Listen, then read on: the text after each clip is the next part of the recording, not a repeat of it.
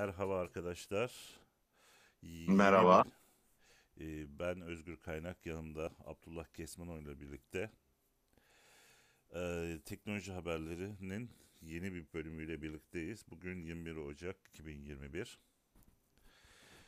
Şimdi abi benim belki sesim az geliyor olabilir. Biraz sesimizi bir yükselteceğim. Çünkü oyunda baktım. Oyunda biraz düşüktü ama burada belki bu OBS ile yüksek olabilir. Bazen sorun olabiliyor.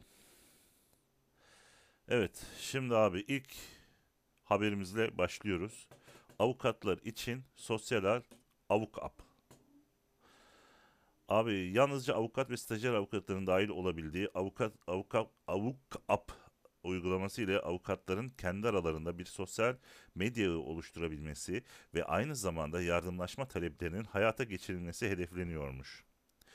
Azerbaycan kökün, kökenli e, Türk yazılımcılar tarafından yapılan uygulamada fikir avukat Emre Yaşar ve ile iletişim medya danışmanı Barış Karaoğlan tarafından geliştirildi. 2021 y- yılı itibariyle kullanıma sunuldu. Uygulamanın içinde neler var? Kendilerine özel bir profil oluşturabilen avukatlar fotoğraflar paylaşabilecekler. Hashtagler yardımıyla paylaşım bulunabilecekler ve aynı zamanda yardıma ihtiyaç duyduğu konularda meslektaşları ile mesajlaşabilecekler. Aynı zamanda iş alanları ya, da birlikte çalışabilecekleri meslektaş arayışlarını da yapabilecekleri Avuk App uygulaması ile Google Play Store'da Android işletim sistemi için kullanılan telefon aracılığı ile Apple Store'dan iPhone ve iPad'ler için kullanılmaktadır. Abi Linkin, LinkedIn'e benzemiyor mu birazcık sence? Mantık olarak. Yani ona da benziyor. Bizim burada Türkiye'de avukatların kullandığı bazı yazılımlar var ama onlar daha ziyade devletin sistemlerine bağlanıp kişinin bilgileriyle ilgili bazı şeylere ulaşmaya yarıyor. Kendi aralarında bir iletişim portalı değil. Bu bizde de olsa belki bir iş yapar ama yani sadece belli bir mesleğe e, yönelik olan bir uygulama bu. Yani Hayırlı olsun. her mesleğe yönelik belki bir uygulama olsa daha genel, daha bile güzel olabilir. O zaman hayırlı olsun diyelim abi. Ne diyelim başka bir şey diyeceğimiz bir şey yok. Yani Azeri arkadaşlar güzel düşünmüşler. Herhalde orada bir ihtiyaç Yok. var. Hı hı. Ee, İnşallah hayırlı olur. Aynen. Şimdi abi bir sonraki haberimize geçiyorum hemen. Bir sonrakimiz Realme Watch S satış fiyatı belli olmuş abi. Hem Android hem iOS işletim sistemindeki tüm telefon ile uyumlu bir şekilde çalışan akıllı saat 15 güne kadar süren uzun pil performansı ile dikkat çekiyor.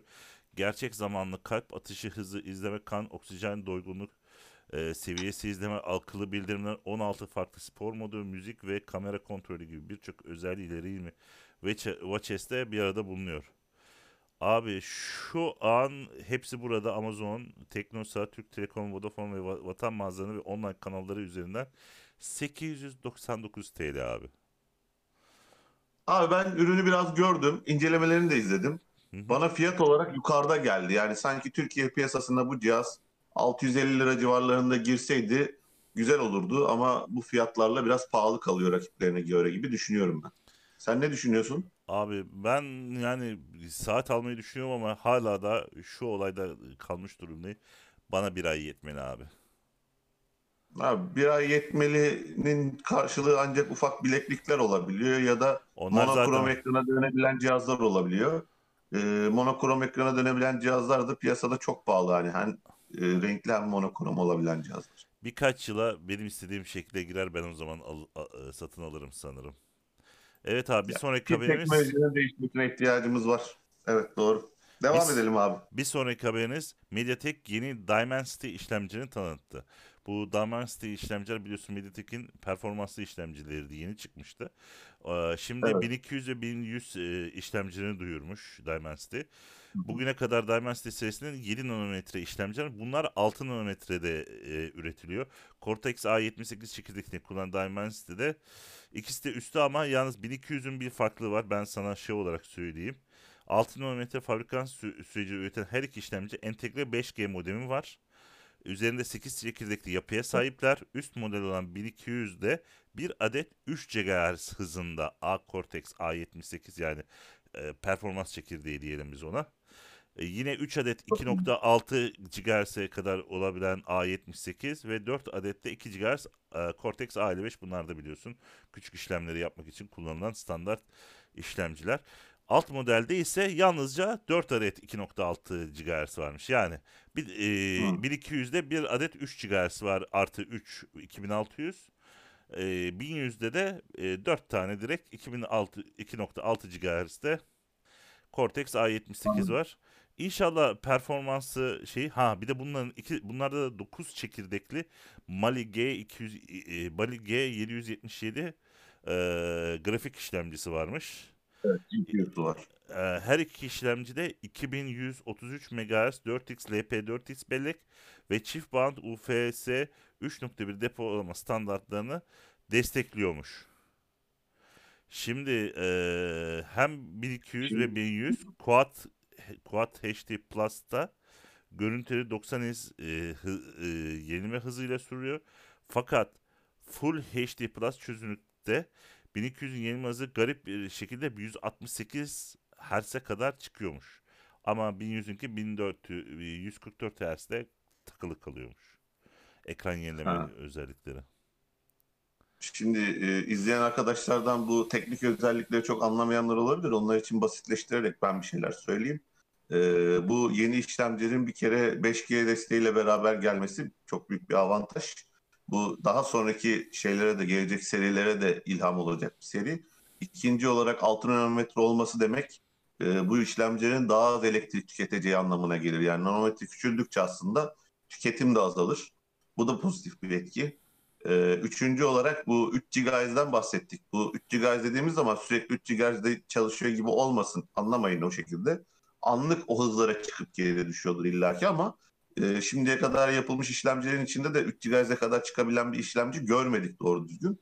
Bu bayağı güzel bir başka e, artı ama tabii soğutması da ayrı bir problem olacaktır.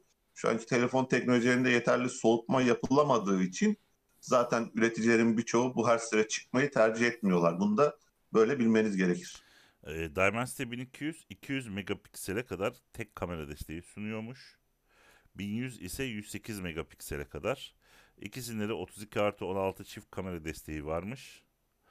Aa, bir de abi bu 4K HDR modu bulunuyormuş de, işlemcinin destekleri. Bunun aynı zamanda ayı panorama gece çekimleri, ayı gürültü azaltma, STR'den HDR'ye video dönüştürme özelliği bulunuyormuş. Wi-Fi 6 Hı hı. biliyorsun en son e, teknoloji olan Wi-Fi teknolojisi. Bluetooth 5.2 6 GHz 6 5G bağlantı desteği işlemcilerin ortak özelliği. Ya şimdi bu Wi-Fi bağlantı ağları zaten işlemcinin içinde gömülü geliyor. Ee, diğer saydığım bütün destek verilebilen özelliklerse yani bu hangi cihazın içinde konulacak? Mesela UFS 3.1'e kadar destekliyor ama UFS 3.1 destekli bellek cihazın içinde beraberinde gelecek mi? Bunları biz sonraki gelen ürünlerde görebileceğiz ancak. Ee, ama destek veriyor olması yapılabileceği anlamına gelir. Bunlar da güzel şeyler tabii. Şimdi abi bir sonraki habere geçelim istiyorsan. Bir sonraki Tabii. haberimiz de abi bu e, olacağını beklediğimiz şey oldu. Twitter ve Pinterest'te reklam vermek BTK kararıyla yasaklandı abi. Oh Allah'a şükür. Yani Twitter, e, e, Pinterest ve Twitter'a bağlı Periscope, Scope uyguları olmak üzere 3 sosyal medya platformuna reklam yasağı getiren BTK'nın kararı resmi gazetede yayımlandı. Söz konusu karara göre Türkiye'de vergi mükellefi olan gerçek ve tüzel kişiler bu sosyal ağ sağlayıcına reklam veremeyecekler. Yasağa rağmen hala Twitter, Pinterest ve Scope'a reklam verdiği tespit edilen tüzel kişi, kişilere de ayrıca ceza kesilecekmiş. 1 Ekim 2020'den itibaren yürürlüğe giren 7253 sayılı yeni sosyal medya yasağı gereği VK, YouTube, Dailymotion, e, TikTok, LinkedIn, Facebook ve Instagram Türkiye'de temsilci atayacaklarını açıklamışlardı. Bir saniye abi.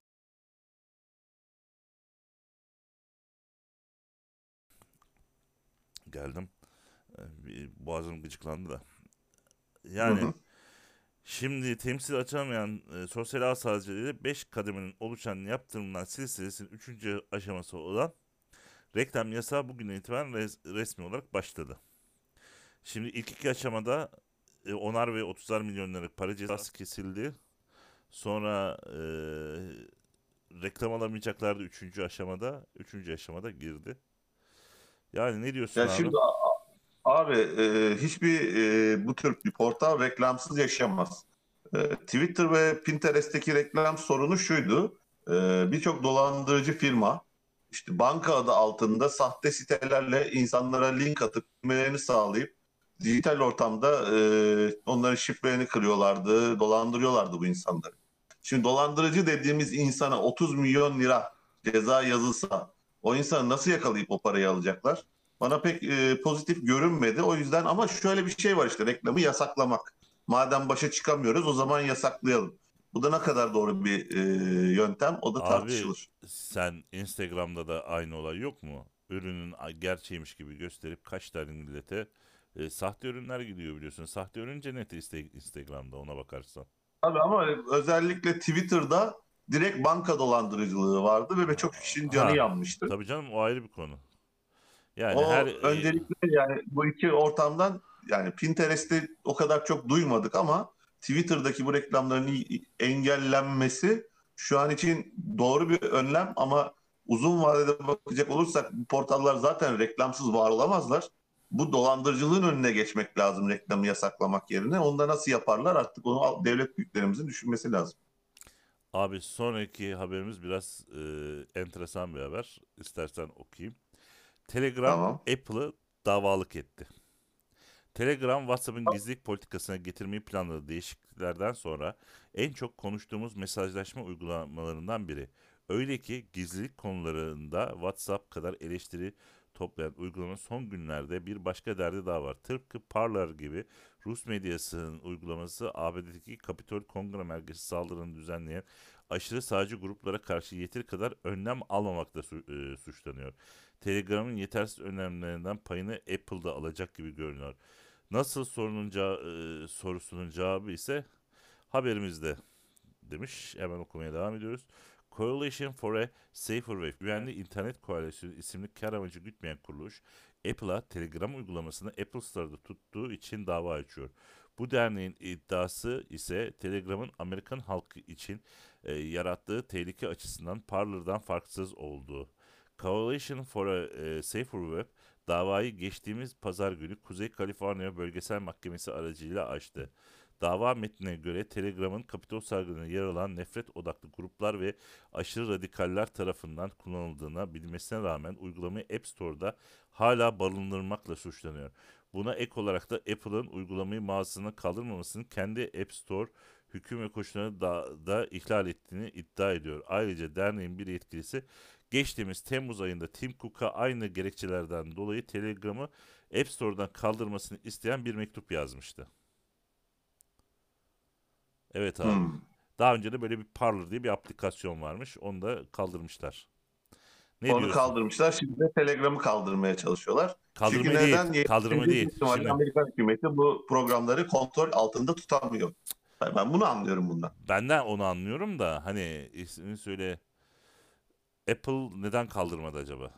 Var bir şey yani. Apple niye kaldırmadı? Çünkü Apple onu oradan kaldırsa e, birçok kişi yine isyan edecekti. Bizim özgürlüklerimizi elimizden alıyorsunuz. Biz para verip bir cihaz alıyoruz. İstediğimiz uygulamayı uy- kullanamıyoruz. Engelliyorsunuz bizi diyeceklerdi.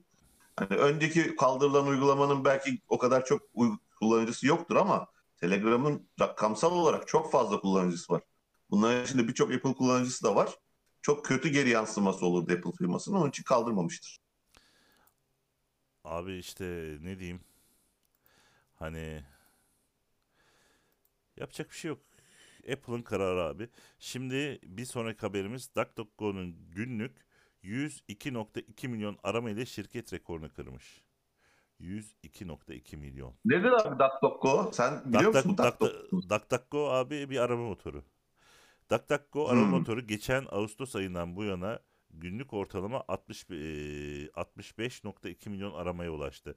Bunlardan bazıları ise arama sayfalarının üstünden belirtilen ve arananı bulmak için bir linke tıklamadan kullanıcıya hızlı bir cevap eee, sunan Instant Answer eee, seçeneği de işlevini de içeriyor. Gizliye verdiği önem ile bilinen DuckDuckGo internet arama motoru kullanıcının profillerine erişmiyor ve kişisel bilgiler üçüncü şirketleriyle paylaşılmıyor. Şirketin kaynağı ise Wikipedia dahil 400 civarında DuckDuckGo kazancını ise Yahoo Bing arama ortaklığı ağından reklamlar sunarak sağlıyor. 2018 yılından ıı, yılında bu şirket bu şekilde 25 milyon dolar kazanan Firmanın önümüzdeki 5 yılda yıllık %30 büyümesi bekleniyor. Olması beklenen e, yıllık kazanç ise 100 milyon dolar. Geçen yıl DDG ile yapılan e, aramalar, DuckDuckGo ile yapılan aramalar yıllık %62'lik bir büyümeyle 23.7 milyarı buldu. 11 Ocak e, tarihinde ise şirket 102.50 102 milyon 250 bin 307 arama ile günlük rekorunu kırdı. Evet abi. Ben hemen indiriyorum abi. Ben, ben, Ben çok de- hoşlandım bu. ben de senden duyduğum. Yani şu şeylere bakıyorum 1 Ocak'tan itibaren Şimdi benim böyle buradaki en büyük itirazım neydi biliyor musun? Mesela Google Search'ten falan filan bir şey aradığımız zaman eee Google'a reklam ve bütçesi ayıran firmaların direkt önde çıkması sebebiyle aradığımız şeyin ancak dördüncü, beşinci sayfada buluyor olmamız.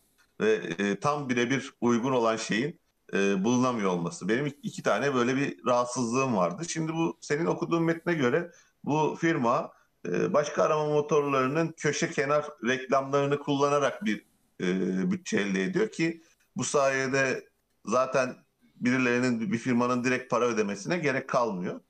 Ben hemen indirip kullanacağım. Aynen abi. Ee, Samsung'un Türkiye başkanı değişmiş abi. Ah ah çok geç kaldılar. Keşke bir de Sam- bütün servisleri yer değiştirseler.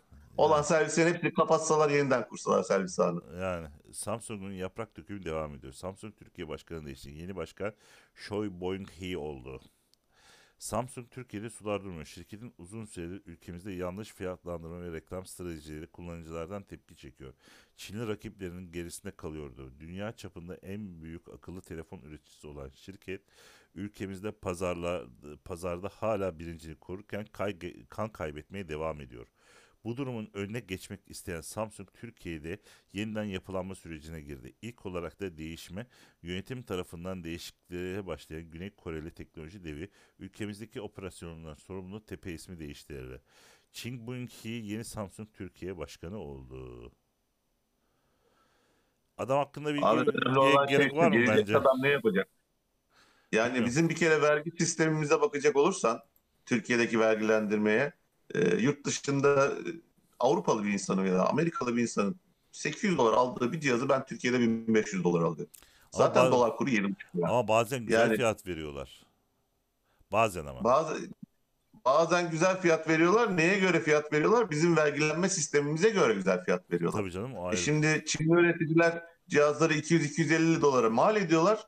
Getiriyorlar burada atıyorum 500 dolara satıyorlar. Şimdi Samsung bununla başa çıkabilmesi için e, kendisinin de aynı fiyat gamında ürünler üretip Türkiye'ye getirmesi lazım. Ve bu cihazların e, Exynos değil Snapdragon işlemcili olması lazım. Biz bunu bekliyoruz. Ve bu tür ürünün Samsung yine kalitesinde gelmesi lazım ki hani biz yönelelim çünkü Çinli üreticiler ya kendi üretim kalitelerini de çok arttırdılar. E, cihazı, bir Çinli cihazı elimize aldığımız zaman adam ne güzel yapmış diyebiliyoruz. Biz bunları arıyoruz abi. Şimdi abi e, Discovery ve Blue TV stratejik ortaklıklarını duyurdu. Bence haftanın en önemli haberlerinden biri bu. Şimdi Discovery'nin ülkemizde önde gelen dijital yayın platformu Blue TV'nin %35'lik hissedarı oldu. Stratejik ortaklık Blue TV platformunda Discovery içeriklerinin yayınlanmasını da kapsıyor. Dünyanın önde gelen medya ve eğlence şirketi Discovery Inc.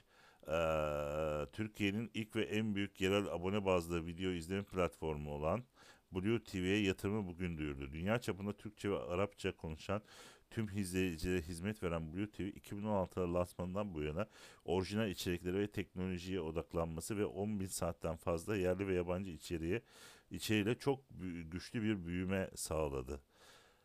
Ee, Discovery ve Blue TV ortaklığı ne sağlanacak? Bu stratejik ortaklığı Türkiye'de Discovery'nin ikonik global ve yerel markalarından tüm içerikleri ve Eurosport'un premium spor yayınlarını Blue TV'den keyifle izleyebilecekler. İleriki yıllardaki Blue TV'de daha fazla yatırım yapma olanağı sağlayacak olan bu ortaklık Discovery'nin 83 milyon nüfusa sahip Türkiye pazarına girişini hızlandıracak.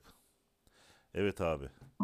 Süper oldu Abi bence. yani böyle, böyle güzel büyük bir firmanın e, bizdeki gibi Türk Türkiye'de olan böyle başka bir firmaya yatırım yap şeylerine katılım sağlaması bence çok güzel. Birçok daha fazla kişiye ulaşım sağlayabilir. Ben Discovery Channel'ı kablolu TV'den izliyordum. E, ne yazık ki olduğum bu bölgede şu anda kablolu TV olmadığı için İstanbul'daki evimdeki ne faturasını ödememe devam etmeme rağmen Antalya'da izleyemiyorum. E, içerikleri çok güzel. Ben çok severek izliyorum Discovery Channel'ı. Sen ne düşünüyorsun bilmiyorum ama. Valla ben de bayılırım Discovery'nin içerikleri. Ben belgesel hastasıyım zaten. Belgesel olsun ne olursa olsun saatlerce açar izlerim.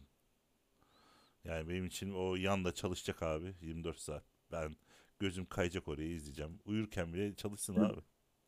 Bu kadar Son diyorum. 1-2 yılda kanalları da böldüler. Eskiden tek Discovery Channel varken şimdi History'si, Science'ı bilmem nesi oldu. Abi Ee, history deyince istediğin bak. kanalda izleyebiliyorsun. O da çok güzel. History deyince olay şeye giriyor abi. Vikinglere giriyor. Vikinglere girmeyelim şimdi yani. Tamam mı? Bir sonraki habere geçiyorum abi.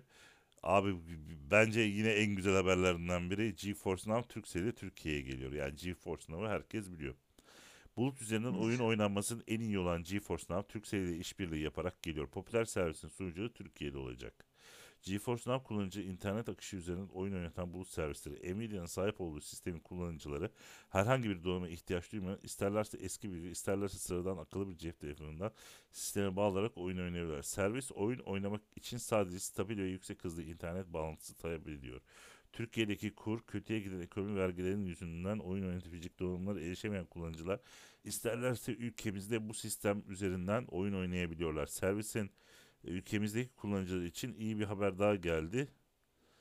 Ee, GeForce Now Turkcell ile Türkiye'ye geliyor. Şimdi heh. Ee, oyunlardaki gecikme oyunculuğun oyuncunun verdiği komut ve ekrana gelen görüntü arasındaki fark yaratarak oyun deneyimi kötüye gitmesine sebep olur. GeForce Now Turkcell ile yapacağı ortaklıkta sorunu çözmeyi planı. Gelen bilgilere göre GeForce Now Turkcell Game Plus işbirliği yaparak Türkiye'de hizmet verecek. Bu beraberlik daha iyi bir performans, daha az gecikme süresi sunarak genel oyun deneyimini arttıracak. Turkcell şimdiden ön kayıtları Game Plus internet sitesinden başlamış durumda. Ortaklığın diğer detayları henüz bilinmezken haber ülkemizde oyuncular arasında tabii ki şey olmuş, muhteşem olmuş diyeyim ben burada. Abi yani Ya abi şimdi buradaki kilit kelime şu. Ee, stabil, yüksek hızlı internet şimdi download ve upload hızları. Abi yanlış anlama. Şu an ben yani ben birkaç tane operatör değiştirdim biliyorsun. Ben şu an TweetNet'teyim. 50 megabit download, e, 8 megabit upload'um var. E, Şu an ka- e, kat altı kabloyla aldığım hız 47 megabit. Hadi illa 50 olmak zorunda değil. 40 da olsa şeyimde 47-48 megabit internet hızım alıyor. Ve bu hızda çok güzel oynatacağına eminim. Hmm. 24 Yani sen eminsin. Ben mesela Antalya'nın Döşemealtı bölgesindeyim. Yeşil direkle e, bakır kablo geliyor abi. 12 megabit hız alıyorum. E, Abi 100 işte- liraya yakın bir faturam var. yani Bak 12 megabit. E, yani Türkiye'nin büyük çoğunluğunda da durum bu. 24'ün üzeri hızlarda bu oyun düzgün oynatır gibime geliyor. Bana da öyle geliyor ama dediğim gibi yani millet artık e, o kadar altyapısızlıktan sıkıntı çekiyor ki Abi 8'i zor bulanlar var. Fiyat aylık 50 lirayı geçmezse de tutar. Tutabilir. 50 lira da çok fazla bu arada. Az bir para değil. Ama oyunları sen kurmuyorsun. Onların o- oyunlarını oynuyorsun. Oyunları satın almıyorsun yani. Orada olan oyunları oynuyorsun. Tabii. Peki ben şimdi mesela bir oyun oynamak istiyorum. İstediğim zaman Steam'den falan satın alabilirim istediğim oyunu. Ee, Evet. Fakat orada yoksa ve benim makinem kötüyse nasıl oynayacağım bu oyunu? Sanırım vardır. Oy- oynanabilecek oyunlar belli çünkü benim bildiğim. Yani sınırsız her türlü oyun yok herhalde. Valla örneğin Rockstar bilmem ne filan onların oyunları var. Büyük bir ihtimal şöyle bir şey yapar. yani. Ben- Ben, ben, ben- bir X oyununu oynamak istiyorum ve oyun orada yok.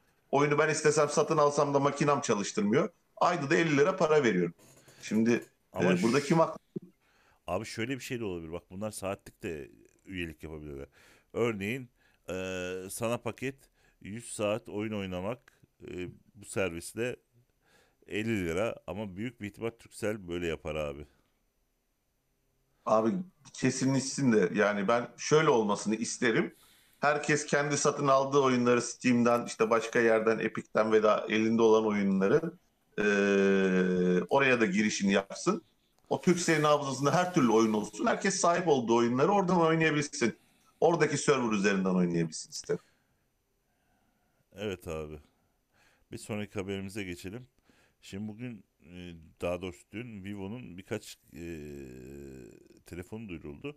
Vivo 20 Y20G Helio 600G 80 Helio G80 ve 5000 mAh pil ile duyurulmuş abi. Ee, Y20 serisi altına şimdiye kadar 5 akıllı telefon piyasaya sürmüş Vivo. Bunların isimleri Y20, Y20, Y20S, Y20A, Y20 2021 olarak karşımıza çıkıyordu. Bugün ise Vivo bu akıllı telefonların arasına Y20G adlı bir cihaz ekledi diyor. Bunda 6.15 inç HD Plus LCD ekranı varmış abi. 8 megapiksel ön kamera, 13 artı 2 megapiksel makro ve 2 megabit de derinlik sensörü modülleri olarak görülebiliyormuş. Helio G80 Yonga sistemi 6 GB RAM ve 128 GB depolama destekliyormuş. İşletim sistemi olarak da Android 11 tabanlı Fan Touch OS 11 gelen telefonun micro S girişi de depolamayı 1 te- e, terabayta kadar izin veriyormuş abi. Ee, Türkiye'ye Şimdi ben oksijen şeyi merak ettim hemen baktım. Helio G80 kullanan ne cihaz var Türkiye'de satılan diye. Ee, Türkiye'ye yeni giren Teknopova Tekno markasının ürünü var. Bir de çok bildiğimiz Realme 6i var. Hı hı. Ee, normal düz Xiaomi Redmi 9'un bir versiyonu var. Helio G80'le gelen. Hı. Ki biliyorsun Realme, Realme 6i şu anki piyasada 2250 liralık bir cihaz. O da 5000 mAh pille geliyor. Yani bu tür bir modelin Türkiye'ye şu anda gir olması çok ucuz olmadığı sürece bize ne kadar ben pek bilemedim. Ben de bilemedim. Şimdi abi bir tane daha Realme haberi var. Realme Evet. CEO'su yeni X serisi telefonlarını duyurdu abi. Realme yakın zamanda Snapdragon 888 işlemciye sahip Race isimli yeni bir amiral gemisi telefonu da yayınlayacak. Şirketin bu tele- yeni telefonu kendi başına bir seri oluşturacağı düşünüyor. Aynı zamanda e, yakında X akıllı bir telefon serisi daha eşlik edecek gibi duruyor. Çünkü X serisi için yeni bir cihaz daha yolda. Realme'nin e, Hindistan'daki Avrupa CEO'su Twitter üzerinden e, yaptığı bir paylaşım ile kullanıcılarına gelecek hazır olup olmadıklarını sordu. Paylaşmaya yer verdiği kısa video ile e, telefonunu kullanıcılarına tanıttı. Yeni Realme X telefonun Race e, cihazından farklı olacağı bilinenler arasında yer alıyor. Geçen seneki Realme e, X7 serisi telefonlar Mediatek işlemci çiplerinin güçlerini alıyorlardı. E, dolayısıyla gelecek e, olan e, X9 akıllı telefonunun da aynı yoldan devam edip etmeyeceğini merak ediliyor. Firma Tayvanlı işlemci üreticisinin yarın duyuracağı çipleri bekliyor olabilir ve bu işlemcileri cihazlarında kullanma yoluna gidebilir gibi gözüküyor. Eğer gerçekten durum bu ise Mediatek firmasının yeni Dimensity işlemcilerini duyurmasının ardından bununla alakalı olarak Shenzhen merkezli firmada daha fazla bilginin gelmesi oldukça olası. Abi bu ne ya? Oldukça olası. Oldukça olası. Bize abi bu haberi hiç geçelim ya en iyisi. Boş. Vallahi geçelim geçelim boş haber olmuş ya. Ben duyduğumu unuttum bile yani. O, o kadar boş geldi ki. Aynen bana da aynı şekilde geçiyoruz. Evet. Oyun haberi. Hazır mıyız? Aa Fortnite. Fortnite oyuncuları yakında haritada futbol oynayabilecek. Vay arkadaş be.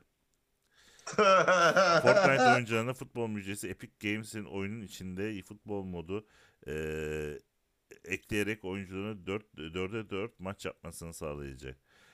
Fortnite futbol modunun başrolünde Pele var. Oyun dünyasının son dönemde yaptığı atılımlarla en önemli markalarından biri olan Fortnite oyuncularına farklılıklar sunmaya devam ediyor. Epic Games'in yapımı e, çok oyunculu yapım şimdi futbol modu ile hayranlarını karşılamaya hazırlanıyor. 23 Ocak tarihinde yayınlanacak güncelleme oyuncular 4'e 4 futbol oynama imkanına sahip olacaklar. Yapı itibariyle gol atmanın ana hedefi olduğu mod içerisinde FIFA ve PES e, serilerinden aşina olduğunuz mekanikler yer almayacak. Bunun yerine oyuncular oyun içi animasyonlar ile rakiplerini geride bırakmaya çalışacaklar.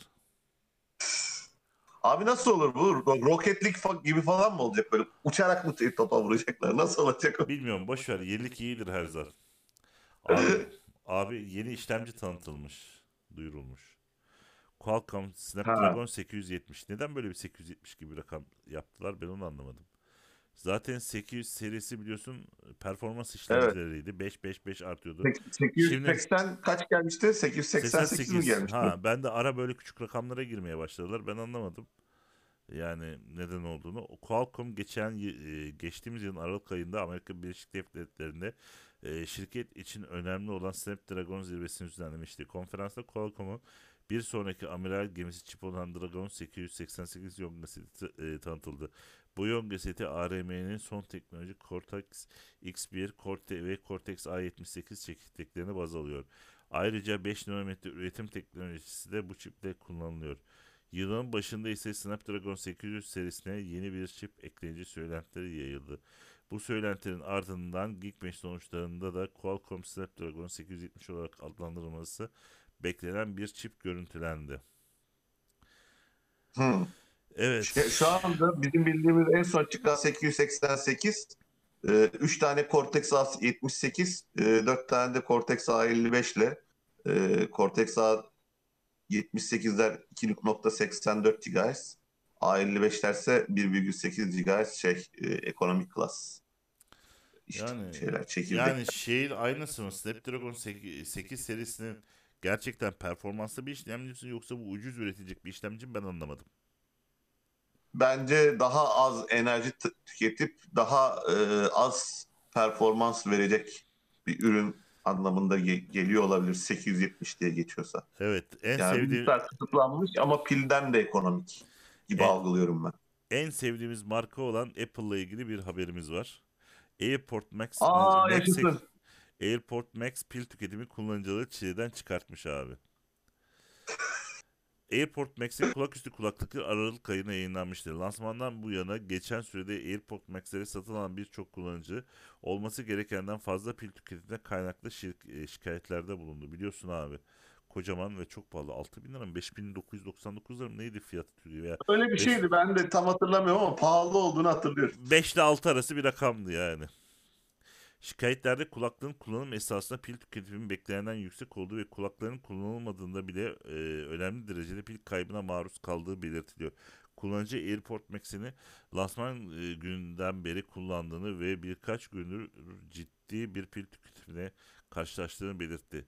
Verdiği örnekte pil seviyesi gece %85 civarındayken kulaklıkları kılıfından çıkardığını, yaklaşık 15 dakika kullandığını ve sonra e, kılıfına geri koyduğunu ve sabah kalktığında e, iPhone'un kulaklığı, kulaklığının sadece %5 şarjlı kaldığına dair bildirim aldığını söyledi. Aynı zamanda AirPods Max'lerin kılıfın içinde bile hala aktif olması çok garip olduğunu belirtti. Abi çocuk akşam almıştır te- şeyi neydi onun adı kulaklığı dinlemiştir sonra yerine koymuştur bence be ya. Vallahi abi sonuçta kutuya koyduğun zaman kapatması lazım kutunun. Valla bilmiyorum. Şimdi bende en basit e, Çin malı 100 liralık bir Bluetooth kulaklıklar var. Onu bile böyle kılıfın içine koyunca kendini kapatıyor. Ve şarj oluyor kutudan. Şimdi 4000 lira verdiğim bir e, cihazın bunu yapamıyor olması, 5000 lira verdiğim bir cihazın yapamıyor. Komik. Şimdi abi bu benimle ilgili bir haber. M31 Galaxy M31 biliyorsun bende var. Android Evet, 11 ve IEU 3.0 sabit sürümü geliyormuş. Ee, şimdi abi sabit sürüm falan deme ya. Güven, Ocak güvenlik yaması vardı. Güncellemenin indirimi 400 MB olduğu için şirketin yerine işletim sistemini Galaxy M31 akıllı telefon yeniden düzenlenmiş bir arayüz ve çeşitli özellikler geliyor. Vallahi Abi şimdi- nasıl bir açık vardı ki 400 megabaytta yamıyorlar o açığı acaba? Çok merak ediyorum. Abi boşver. Abi bizim Netflixçiler için güzel bir haber. 200 milyon aboneye ulaşmış Netflix. Ha, 200 milyon abone olunca 200 milyon aboneye bir ay bedava vermiş mi? Abi bize Bir bir hediyesi var mı? bilmiyorum da e, şey olmuş pandemik, pandemik sayesinde epey büyümüş adamlar.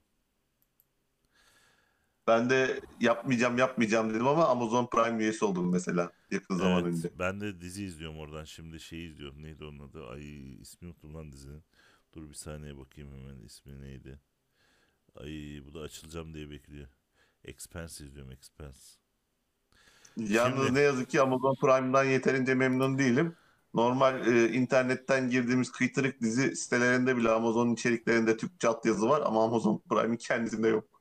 Var abi. Bir dizi açma. izleyeceğiz. İkinci sezonunda Türkçe altyazı var. İlk sezonunda yok. Yani sinirli olmamak gibi içten değil abi. Yapacak bir şey yok. Realme 9X Pro Dimensity 1200 ile gelen ilk telefon olacakmış abi. Hmm. Özellikleri bakalım eğer açıklamışlarsa özelliklerine bakıyorum. Ee, Valla abi bu e, Realme getirecek mi Alt- bu cihazı bilmem ama yakın Altın- zaman önce Xiaomi'nin mesela bir cihazı vardı 1000 Plus'la gelen e, bu Ultra serisinden e, K30 Ultra'ydı herhalde. 6.4 inç olacakmış. Ee, 120 Hz hızına akıllı bir şekilde sahip olacakmış. 12 GB RAM, 128 veya 256 depolama alanına sahip olması bekleniyor dedi. 4500'de e, miliamper pille 65 Watt'ta hızlı şarj varmış abi. Abi yani 1200'e gelen bir cihaz üst seviye bir işlemciyle geliyor. Ha, Rea- belki e, marka olarak Snapdragon değil işlemci ama üst seviye bir işlemciyle geliyor. Yani bu tür bir cihazın biraz daha büyük ekranla gelmesini beklerdim ben. Biraz daha büyük bir pille gelmesini beklerdim. Onunla beraber. Hani şöyle 6.7 ince 5500 miliamper falan gibi bir cihaz olmalıydı. Cihazı ufatmalarının ve pilden kısmalarının bence hiçbir anlamı yok. Şimdi abi çok sevindiğim bir haberi sana okumak istiyorum. iPad'den esinlenen yeni Jingo OS ile tanışın. Ee, Ah. bir ben Çinli bak bir Çinli e, Linux distrosu diyeceğine ben Çinli olmuş. Bir Çinli Linux e, distrosu Linux dünyasına iPad OS işlevselliğini getiriyor. Jingo OS işletim sistemi iPad'e çok benzeyen bir görünümle piyasaya sürülüyor. Jingos kullanıcıları uygulamaları çalıştırabiliyor, e, cihaz özellikleri erişebiliyor ve kolaylıkla gezinebiliyor. Bu yeni işletim sistemi son zamanlarda gördüğümüz en şık Linux distrib- distribüsyonu. Jingos nedir? Çinli bir geliştirici ekip tarafından geliştirilen yeni platform, ülkenin ilk iPad OS e, tarzı Linux distrosudur. iPad Vallahi OS platformuna benzer şekilde. Ben çok sevdim bu fikri. yani daha verimli fonksiyonu tablet deneyim abi. Şimdilik Ya inşallah sadece stabil çalışıyordur çünkü iOS çok stabil çalışıyor. Yani ona ne kadar rekabet edebilir bilmiyorum ama hani Android yüklemek yerine böyle bir sistemi yüklemek eğer yeterince stabilse çok daha keyifli olacaktır kullanım açısından. şu an sadece MacBook 14 ve Microsoft Surface modellerinde kullanılabiliyormuş. İlk test sürümde 31 Ocak'ta dağıtılacakmış, indirmeye açılacakmış. Güzel güzel çok güzel bir gelişim bu. Ben ben hakikaten beğendim bunu. Aa, Vivo'nun Y31 Snapdragon 662 ve 5000 mAh pille tanıtılmış abi. Snapdragon bakıyorum. 662 nedir abi ya? Yani Snapdragon 760'ın 65'in Wa- altına. WhatsApp kullanma telefonu bu. Vallahi geçiyorum ben bu haberi abi ya. Evet, akıllı haf ve ID cap nedir abi? Al abi. Te- bir teknoloji dediğim bu olur. Gömülü sensör üreticisi Hı. Etrix tarafından akıllı halp üreticisi Pioneer e, Therapeutics, Therapeutics, e, Therapeutics e, stratejik ortaklık anlaşması imzaladı. E, işbir- bu işbirliği sayesinde akıllı hap üretiminde sorunları aşmayı umuyorlarmış. Akıllı hap hastaların ilaç kullanım alışkanlıklarını takip etmeyi amaçlayan gözetimsiz veri toplamayı sağlayan giyili bir teknolojidir. ID kapsülünün bir ID kapsül okuyucusu, hasta mobil uygulaması ve klinik doktor panelinden oluşan dört parçalı FDA oranlı bir sistemdir. ID kapsül gömülür sindirebilir bir sensöre sahip dijital bir haptır. Hap içerisindeki bulunan sensör yutulduktan bir süre sonra vücut içerisinde bilgi göndermeye başlar. Okuyucu yutulan e, sensörden gelen mesajları algılayan bunları da hasta e, uygulamasına ve klinik kontrol paneline ileten giyilebilir bir cihazmış abi. Abi, abi. e, bundan kaç ay önceydi kafaya çip takmışlardı domuzun kafasını hatırlıyor musun? Evet abi. Bu da yapmışlar. işte mideye sensör takmak abi. Ben arada çok büyük bir fark göremiyorum ya. Yani insanın midesine sensör takmak nedir? Aldığı hapı takip etsene. Yani. Abi Intel yeni kartı TMCP tarafından üretecektir. Abi şimdi bak ben sana bugüne kadar söylüyorum. Intel biliyorsun bu bir e, ekran kartı vardı biliyorsun. 2000 serisi mi 1000 serisi mi ne hep standart o çıkardı. Ee, Abi işte- 20 senedir aynı hikaye ya. Intel ekran kartı üretecek, Intel ekran kartı üretecek. Ama Intel anlaşmış. apıları gelişmeye başladı son bir senedir. Ya bu son yeni çıkan 11. nesilde apılar gelişmiş. Bu güzel bir Ama gelişim ama sence anonslar neden? ekran kartı. Sence neden abi? Bana nedenini söyle.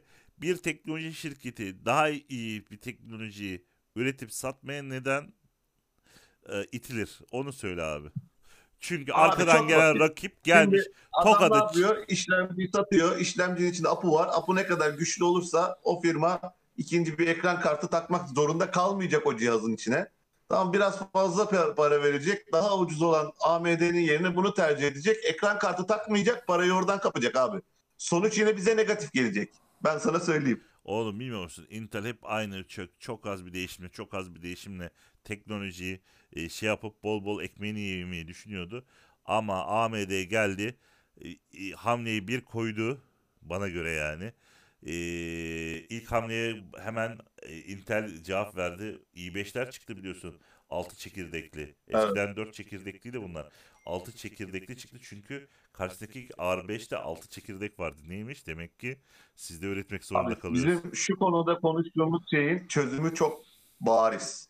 Artık üretici firmaların böyle kapalı kutu şeklinde external böyle tip C'den ya da HDMI'den ya da başka bir yerden her zaman kullandığımız bir yerden bağlanabilecek external GPU üretmesi lazım.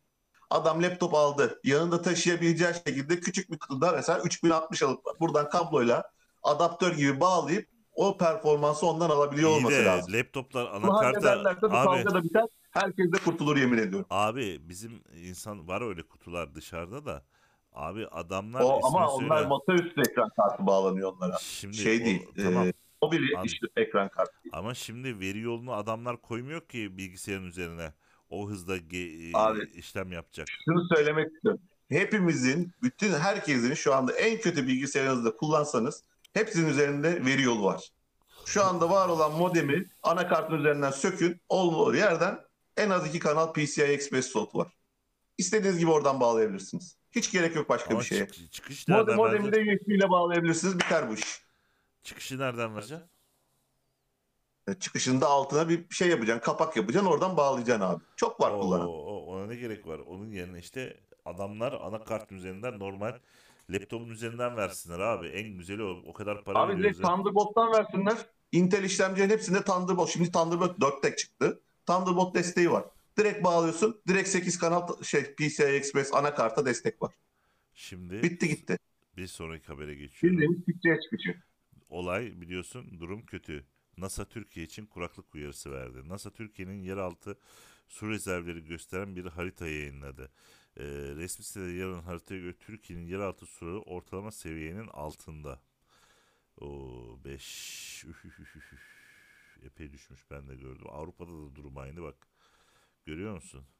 Amerikan Havacılık ve Uzay Dairesi kuraklık haritası raporuyla önümüzdeki süreçte bizleri bekleyen muhtemelen sorunlara dikkat çekti. Türkiye'nin pek çok ülkede uygun üzerinden görüntülen NASA'nın 11 Ocak 2021 tarihinde yayınladığı görüntüler Türkiye'nin yeraltı suları için kritik duruma gözler önüne serdi. NASA 2020 başlarında Türkiye'de çoğu bölgede şiddetli kuraklık yaşandığını vurguladı. NASA kuraklık haritası Gravity Recovery e, Climate Experiment Follow On uyguları tarafından kaydedildi. Paylaşılan görselde karedeki mavi kısımlar normalden fazla su olan bölge- bölgeler, bölgeleri kırmızı ve turuncu renkteki kısımlar ise normalden daha az e, su olan bölgeleri gösteriyor abi.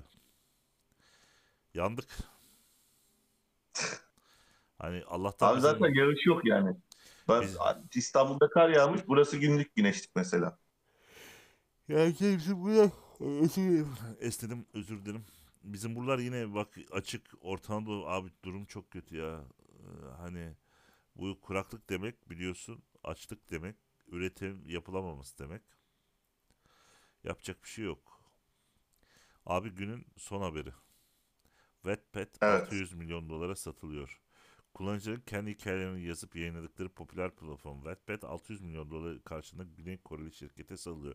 Wattpad insanlar makaleler, hikayeler ve şiirler paylaşıp yayınlayabildiği, okuyabildiği ücretsiz bir okuyucu yazar sitesidir. Yazarların keşfedilmemiş ve yayınlanmamış çalışmalarını içermektedir. Ülkemizde de oldukça popüler olan bu platform kendi içinde oldukça popüler kitaplar, yazarlar çıkarmayı da başardı. Bunlar Büşra Küçük, Büşra Yılmaz, Alta, Ayla, e, Alya Öztanyel, Emine Can, Sedef Nehir Erdem, Zeynep Nihav Keskin ve bir sürü isimler. Aa, bu kadar ismi Yani ben bile zor okuyorum ya. Yaşlandım gözler artık görmüyor. Ben bu yazıları falan ekranda büyüteceğim olmuyor ya. Yani Ee, şi- yarın şimdi- istiyorsan düzeni şey yapalım sırayla okuyalım. O da olabilir. Sen de okuyabilirsin. 2007 yılında kurulan Wattpad Grekoli şirket Naver tarafından satın alındı. Naver platform için 600 milyon dolar nakit ve hisse karşılığında anlaşmaya vardı. Naver'in platformu 2004 yılında kurulan 2014 yılında ABD gibi pazarlar açan Webtoon adlı şirketiyle birleştirmeyi düşündüğü e, tahmin ediliyor. Webtoon kullanıcıları kendi çizgi romanlarını yayınladıkları bir platform. Platformun açıklamaları göre rakamlar aylık 67 milyondan fazla kullanıcısı var. Webtoon'un CEO'su konuyla ilgili küresel anlamda lider bir multimedya eğlence şirketi olma yolunda büyük bir adım açıklaması yaptı. Çok iyi bir şey abi düşünebiliyor musun? Orada kendi şey çiziyorsun. Neydi onun adı? Ee, kendi karikatürü çiziyorsun. Öteki tarafta da al sana konu abi. Konuyu abi karikatür yap. Evet. Şey yap. Süper Ya ya. bizde novel kült- kültürü birazcık az. Yani Türk e, kullanıcıları ne kadar etkiler bilmiyorum. Ne yazık ki. Oturup çok az novel okuyan var online'da. Ben, ben dahi yapmıyorum yani. Abi yapacak bir şey yok. Şimdilik böyle. Evet. Geldik bir programın sonuna daha. İnşallah yarın yine saat 4'te buluşacağız. Yine haberlerimiz. Tabii bu sefer daha az olacak. iki günlük birikti. Bir türlü saate açık eee, anlaşamayınca bu saatlere kaldı. Ama bundan sonra artık 4'te yapmaya karar verdik. İnşallah saat 6'da da Böylece Ee, evinize dönerken bizi dinlersiniz. İşte o yüzden 6'da da inşallah eee, şeyde olacak. Neydi onun adı? Eee, podcast olarak yayınlamış olacağız. Eee, bizi sosyal medyada takip edebilirsiniz. YouTube'da Özgür Kaynak diye arayabilirsiniz. Orada yayınlarımız var. Eee, Twitch'te Kuşadası 76. Büyük bir ihtimal eee, şey kanallarında da Kuşadası 76 olacak. Bu eee, podcast kanallarında. İnşallah mutlu kalırsınız ve beraberliğimiz uzun sürer diyorum. Görüşmek üzere. Sağlıcakla kalın arkadaşlar. Görüşürüz. Kendinize iyi bakın.